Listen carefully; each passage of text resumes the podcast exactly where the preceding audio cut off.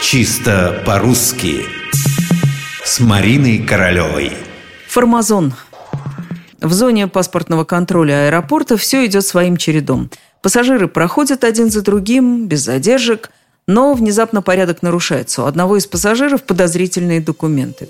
Его уводят в служебное помещение разбираться. Остальные, стоящие в очереди, слышат приглушенные голоса пограничниц. Поддельный паспорт, виза как настоящая. Смотри-ка, что творят формазоны.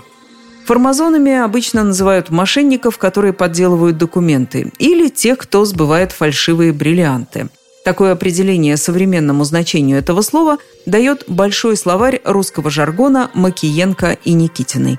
К этому можно добавить, что формазоном в наши дни могут называть не только мошенника, но и негодяя.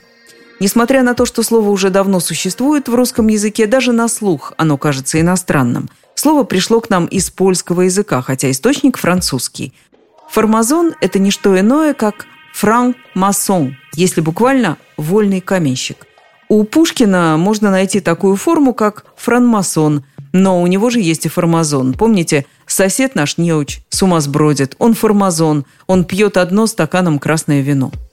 Видимо, простому русскому человеку слово «франк-масон» показалось малопонятным. И оно превратилось в формазона. Формазон – не что иное, как просторечный вариант франк-масона.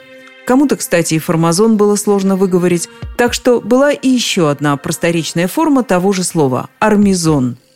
Что понимали под словом «формазон» раньше? В прямом смысле это был масон, то есть последователь масонства – а в переносном – вольнодумец-нигилист.